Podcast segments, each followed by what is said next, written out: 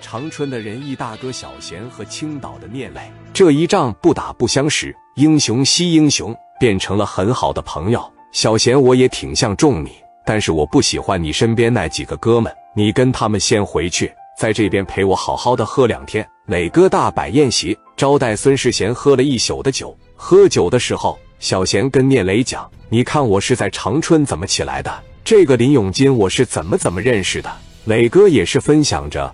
我在这个青岛，怎么是从一个倒腾鞋的小贩，一路成长为今天的大哥？两个人呢，有了很多的共同话题，两个人的感情也越来越深。身边这帮子兄弟们也是在这喝着酒，互相聊着天，划着拳。磊哥问了小贤一句：“在长春现在主要是干啥呀？”贤哥说：“我经营着一个夜总会，叫金海滩夜总会，在东北给人办事，我就是靠着这个挣钱。别人放点局，我抽点头，跟你比不了。”你有那个做生意的头脑，我就领着一帮兄弟们混口饭吃，不够了我就帮这些老板要账。贤哥是个很满足的人，这一辈子没经营多少场所，虽然没有多大的钱，但是也不差钱。贤哥问：“那你在山东这边经营什么买卖？”磊哥说：“我有个酒店，开在了大学路，酒店底下经营了个赌场，然后有两个游戏厅，有个夜总会，在这个富宁南路那边有个工地，现在开发一个小区。”那兄弟，你做的大，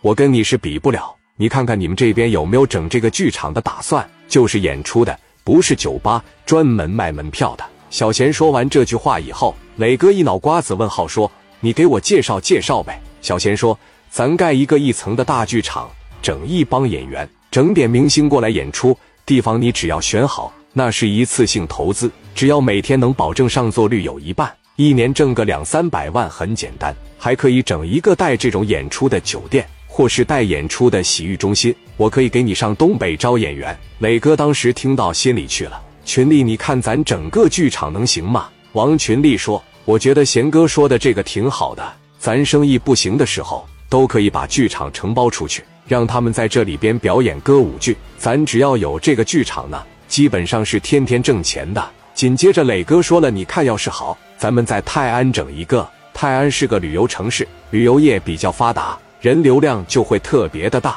而且泰安的人口也比青岛要多。群里说这个买卖能干，我帮你考察考察吧。磊哥这时拿起酒杯说：“贤弟，我敬你一个，我在这盖个大剧场，每天卖门票，兄弟在这守着就完了。你要是想干了，记得给我打个电话，我从长春给你找一波演员。你这要是一千多万挣到手，咱也算是发了一波财。”当时磊哥就听到心里边去了，就决定了我要整一个剧场，或者是整一个这种带演艺的酒店、洗浴中心啥的，找演员卖门票。贤哥跟聂磊俩人在这喝完酒，第二天贤哥就走了。聂磊也是真喜欢小贤这个哥们，天下没有不散的宴席。小贤跟他握手时说：“我希望你到吉林长春的时候，能给我打个电话，你也让我尽一下东北的地主之谊。”磊哥当时也说：“你一定要多回青岛来看看我，回头我也给你介绍更多的朋友。”简单的做了一个告别，小贤直接就走了。